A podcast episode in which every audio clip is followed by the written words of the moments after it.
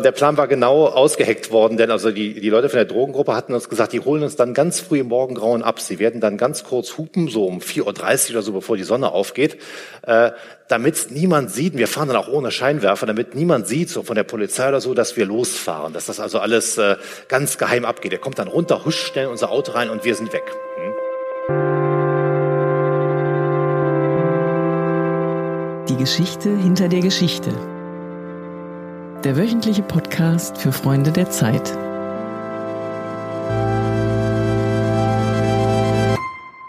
Liebe Freundinnen und Freunde der Zeit, herzlich willkommen beim Podcast Hinter der Geschichte.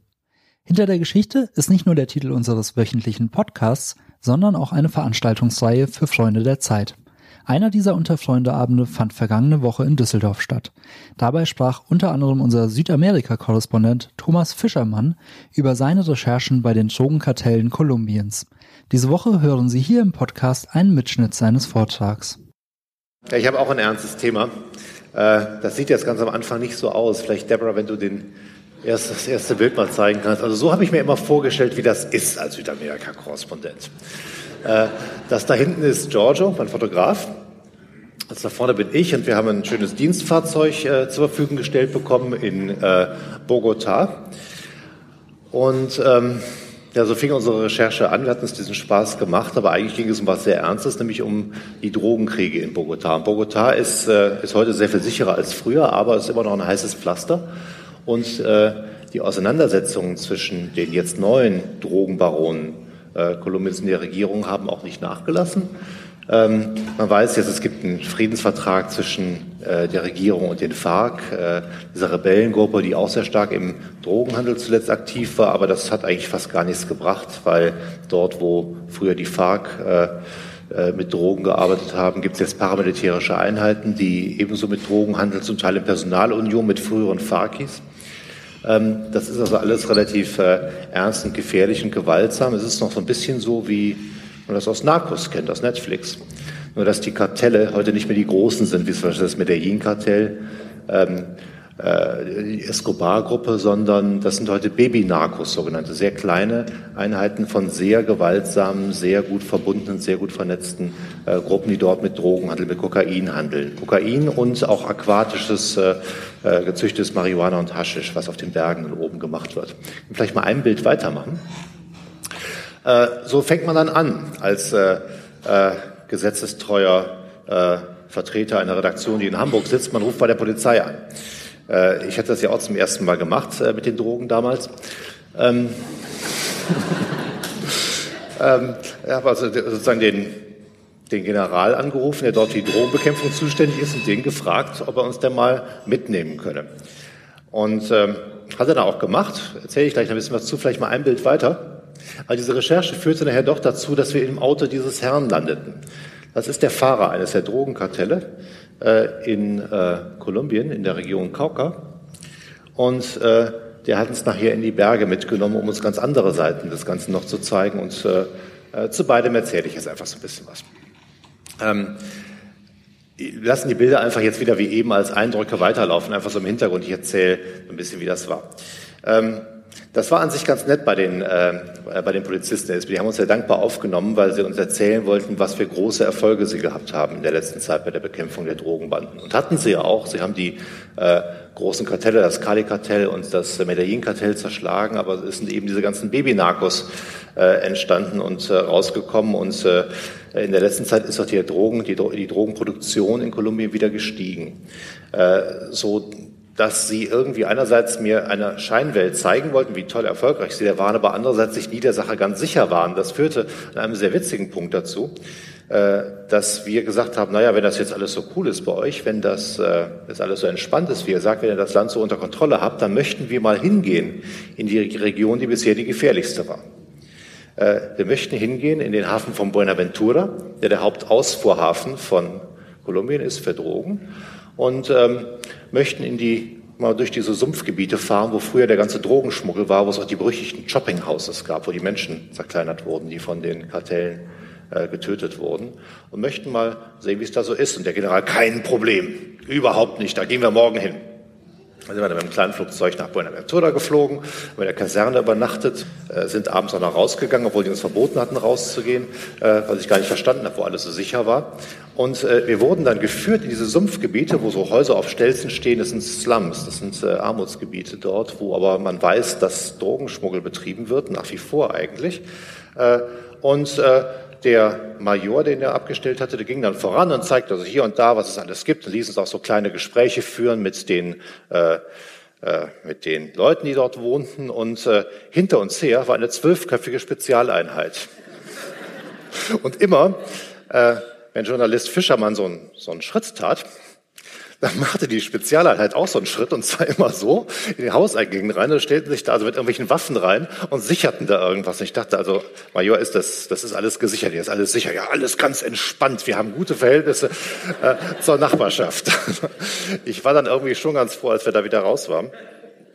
Ähm, und es war dann so, ähm, wir hatten den dem General und überhaupt den, unseren Kontakten bei den, den Botschaften und alle, die, die es möglich gemacht hatten, für uns diese Reise zu machen, gesagt, naja, wir kommen dann so eine Woche äh, und wir reisen mit euch rum, mit der Polizei, mit dem General, der für die Drogenbekämpfung zuständig ist, und dann fliegen wir wieder weg und dann machen wir einen schönen Artikel darüber. Was die nicht wussten, ist, äh, dass wir dann uns schön verabschiedet haben, dass wir in den Flughafen reingegangen sind, fünf Kaffee getrunken haben und hinten wieder rausgegangen sind. Denn wir hatten noch ein anderes Date. Äh, wir hatten es mit einem der, einer der Drogengruppierungen, die den FARC nahestehen, ausgemacht, dass wir auch mal hinfahren. Also ich, ich, hatte noch nie in meinem Leben gesehen, wie man Kokain macht. Und ähm, dann sind wir da eingeladen worden. Wir fuhren also in die Region Kauka nochmal rein, in so einen kleinen Berg, kleinen Bergort, äh, der eine sehr gewaltsame Geschichte gehabt hat, aber uns wurde versichert, dass es jetzt relativ sicher sei. War noch damals noch unter der Kontrolle der FARC, es war 2016. Äh, und wir wurden an dem Ort untergebracht, der uns als die sichere Übernachtungsmöglichkeit angedient wurde. Das war das Bordell. Äh, das muss man sich jetzt so vorstellen, dass das ein zweistöckiger Bau. Und in der Tat war das recht sicher, weil ähm, das einzige Gebäude war, das ich zumindest da sah, das an allen äh, Fenstern Gitter hatte. Ich weiß nicht, damit die Leute nicht rausklettern konnten, nicht reinklettern konnten. Ich verstehe nicht genau warum, aber es sah mir sicher aus. Äh, es, wir wurden dann im ersten Stock untergebracht, also nachts war, wurde die ganze Nacht geklingelt, also man konnte nicht richtig gut schlafen. Es saßen Damen in Nachtkleidern äh, auf Sofas und wir schliefen oben auf sehr abwaschbaren Betten. Äh, und ähm, äh, aber der Plan war genau, äh, der Plan war genau ausgeheckt worden, denn also die die Leute von der Drogengruppe hatten uns gesagt, die holen uns dann ganz früh im Morgengrauen ab. Sie werden dann ganz kurz hupen, so um 4.30 Uhr oder so, bevor die Sonne aufgeht, äh, damit niemand sieht. Wir fahren dann auch ohne Scheinwerfer, damit niemand sieht, so von der Polizei oder so, dass wir losfahren, dass das also alles äh, ganz geheim abgeht. Er kommt dann runter, huscht schnell unser Auto rein und wir sind weg. Hm? Äh, und das Handy mussten wir auch abgeben. Also es war auch so ein, ein bisschen so ein, so ein Retreat. Äh, und äh, dann um 4.30 Uhr morgens waren wir also alle reisebereit, hatten die Handys schön abgegeben und ähm, standen da und es passierte nichts. Es passierte doch was. Es brach nämlich riesen äh, Krach auf der Straße aus. Es wurde geschossen. Überall rumgeballert. Also überall her, äh, von überall her schien, schien Feuer zu kommen. Also schienen Feuerwaffen in, in Gebrauch zu sein. Äh, und äh, es wurde hell. Es wurde immer noch geschossen. Also wir sind da mal nicht rausgegangen. Es war kein Auto da. Es recht hupte niemand.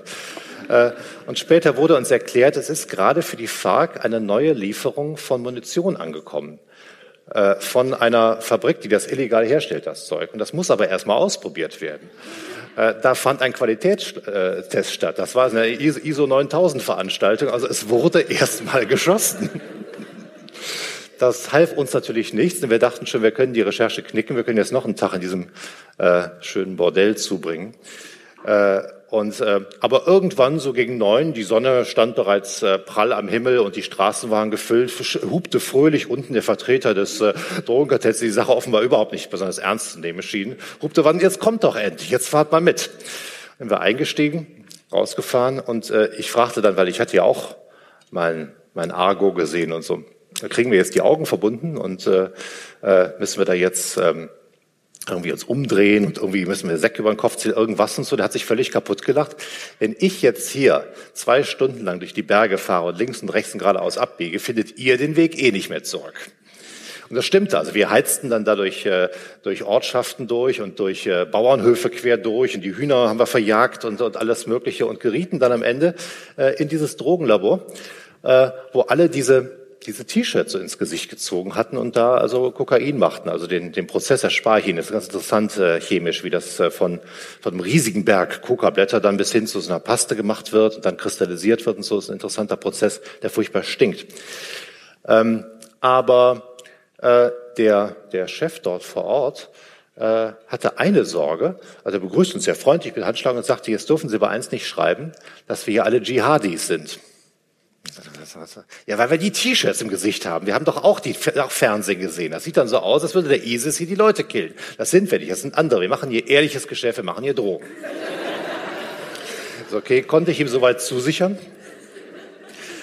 Und ja, dann haben wir uns das halt angeguckt. Dann wurden da halt Drogen gemacht. Und ähm, äh, haben uns über ihr Geschäft erzählt. Und äh, so begann dann meine Recherche für mich. Äh, an der Quelle. Diesen Teil der Recherche, das ist, äh, sind die Schmuck, diese Schmugglergegenden, äh, diesen Teil der Recherche, den haben wir dann äh, abgeschlossen, den wir auf dem Rückweg irgendwann, als wir uns freundlich verabschiedet haben, äh, nochmal, also sorry, es häuft sich hier so ein bisschen, wir haben schon wieder in einem Bordell gehalten, äh, so, ein, so ein Stundenmotel am äh, am Hof. Ich bin, glaube ich, äh, als Zeitreiter, bin wahrscheinlich der, öfters, der Zeitreiter, der schon am öftesten in Bordellen war, aber dort irgendwie nichts anzufangen weiß. Also wir haben dann, äh, wir haben dort geduscht und alle unsere Kleider weggeworfen, wir nicht nach Kokain riechen. Wir hatten vorher äh, schon äh, mit dem General die ganzen Sicherheitsvorrichtungen am Flughafen erklärt bekommen. Die sind da durchaus ganz clever. Die haben so zwei, drei verschiedene Stationen, in denen sie chemische Tests machen und äh, äh, Hunde haben, Schnüffelhunde haben. Und ich wollte nicht riskieren, dass wir jetzt eine Woche verspätet, obwohl wir eigentlich längst schon abgereist waren, offiziell dem General in die Hände fallen, nach Kokain riecht. Also habe ich nur alle Vorsichtsmaßnahmen betrieben. Naja, wir sind dann wieder zurückgeflogen und dann begann das so ein bisschen erst für mich. Ich hatte ein bisschen verstanden, wie die Drogen gemacht werden. Hatte gesprochen mit den, äh, den Bauern, die zum Teil auch aus, aus Armut äh, und weil es sonst nichts zu tun gibt, äh, gezwungen sind, dort äh, Drogen herzustellen. Das sind ja keine bösen Menschen, die sehen sich irgendwo entweder aus Profitgier, aber eigentlich auch aus Überlebenswillen äh, äh, da äh, gezwungen, dies zu machen und habe dann so die Drogenroute verfolgt, wo das überall geschmuggelt wird. Habe mal die ganze Strecke nachgemacht. Hier zum Beispiel mit diesen kleinen Booten äh, zwischen Bolivien und Brasilien äh, wird Material geschmuggelt. Ganz normal. Da gibt's auch keine Station, die irgendwas kontrolliert. Äh, ich bin die ganze Transamazonica mal gefahren, habe mit den kleinen Buschpiloten gesprochen, die interessanterweise so einen offiziellen Flugplan haben, wo die offiziellen Landepisten stehen. Und dann haben sie noch so einen Handgeschrieben, den sie rausholen können. Der ist ja viel größer.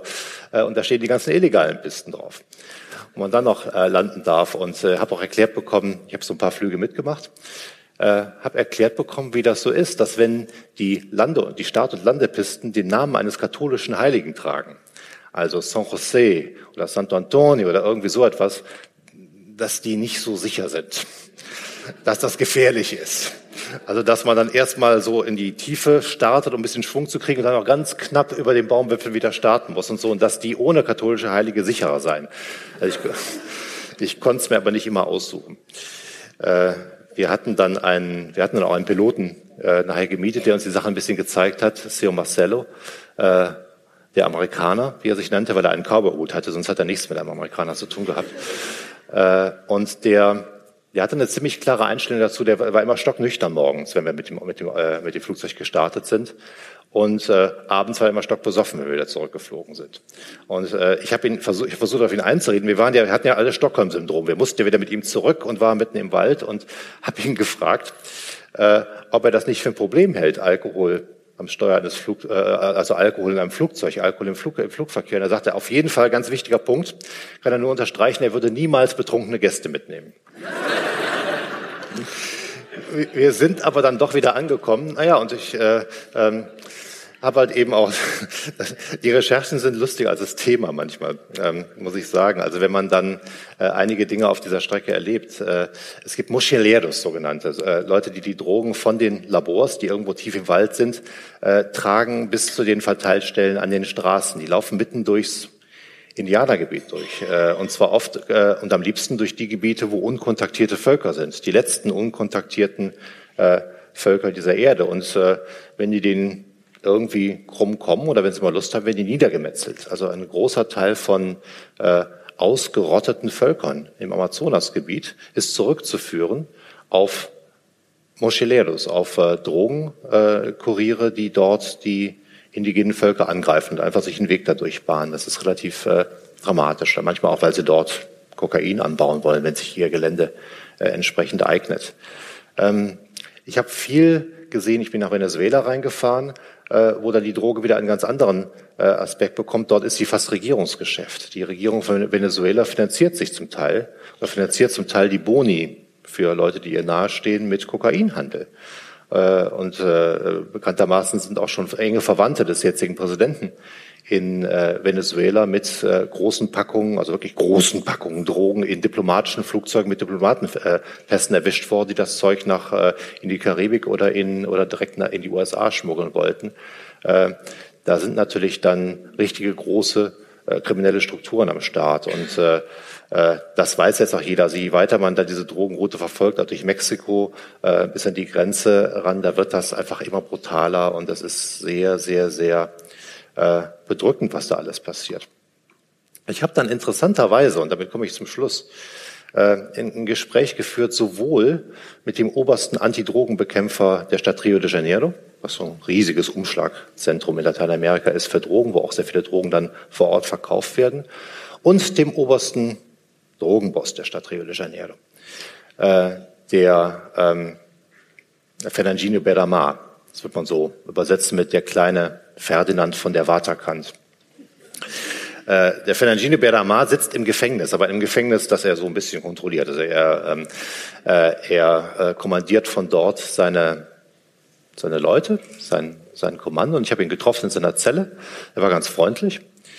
Ähm, guckte mich so ein bisschen an wie Hannibal Lecter, aber er, er, er meinte es eigentlich nett mit mir. Äh, wurde dann irgendwann auch so ganz still und er merkte, dass ich so ein bisschen schwitzt und so ein bisschen, bisschen nervös war und so guckte mich so ganz bohrend an und meinte, Thomas, Sie gehen das hier unglaublich ruhig an war aber wieder ganz nett. Ich habe ihn halt gefragt, ähm, äh, wir haben über viele Sachen gesprochen, also auch über viele problematische Sachen, über seine, also über ganz viele problematische Sachen, eigentlich nur über problematische Sachen haben wir gesprochen. Aber äh, zum Ende hin äh, habe ich ihn gefragt, äh, Fernandini, wenn Sie jetzt die Drogen bekämpfen sollten, wenn Sie jetzt Rio de Janeiro von seinen Drogenkämpfen äh, befreien wollten, wie würden Sie es machen? Und dann sagte er mir exakt das Gleiche, was mir auch der staatliche Antidrogenzar und der oberste Polizeichef gesagt hatte, ihr müsst die Drogen liberalisieren. Ihr müsst die Drogen freigeben. Der einzige Weg, das zu machen, ist, das Kokain und Marihuana und diese Dinge staatlich zu kontrollieren, staatlich herzustellen, Steuern davon zu nehmen, die Steuereinnahmen in Gesundheitsvorsorge, Erziehung, Bildung, irgendwas zu nehmen äh, und die, die Banden dadurch den Banden dadurch einen Anreiz zu nehmen, diese ganzen Waffen zu kaufen von ihren Gewinnen. Denn er sagte, ich kaufe hier ich verkaufe hier jede Menge der Fernandine Bedama, ich verkaufe hier jede Menge äh, Drogen und mache ein Riesengeschäft, habe mir auch genau vorgerechnet, was er wie verdienen kann. Das ist sehr lehrreich. Äh, und er sagte, aber davon muss ich jetzt wieder Waffen einkaufen. Bekus, das Schnäbel, das ist der, der kurze Begriff für AK-47 äh, und sowas. Die muss er eben alle einkaufen, der muss seine Armee haben, der muss auch Altersvorsorge, Hinterbliebenenrente zahlen für äh, die Verwandten der Leute seiner Soldados, seiner Soldaten, die dann gestorben sind. Das ist alles sehr teuer, das ist überhaupt kein gutes Margengeschäft, wenn der Staat da einsteigen würde das Ganze legalisieren würde, würde die Sache äh, kontrollierbar werden. Es gäbe nicht diese Gesundheitsrisiken, es gäbe äh, die Gewalt wahrscheinlich nicht mehr und äh, äh, man könnte in der Stadt viel besser leben. Und ähm, ich weiß noch nicht so genau, aber ich fand es einfach faszinierend, dass mir der Drogenzar und der Drogenboss der Frage das Gleiche sagten. Und äh, ich denke noch ein bisschen drüber nach und fahre noch ein bisschen hin und berichte, wie es weitergeht. Danke. Das war der Podcast Hinter der Geschichte. Wir hoffen, Ihnen hat die Episode gefallen und Sie hören auch nächste Woche wieder zu. Dann geht es auch wieder um eine Geschichte aus der aktuellen Zeit. Wenn Sie mehr über die Freunde der Zeit erfahren wollen oder wissen wollen, wie Sie unseren Podcast abonnieren, dann schauen Sie doch mal bei www.freunde.zeit.de vorbei. Dort finden Sie auch alle früheren Episoden dieses Podcasts und Informationen zu den Veranstaltungen für Freunde der Zeit.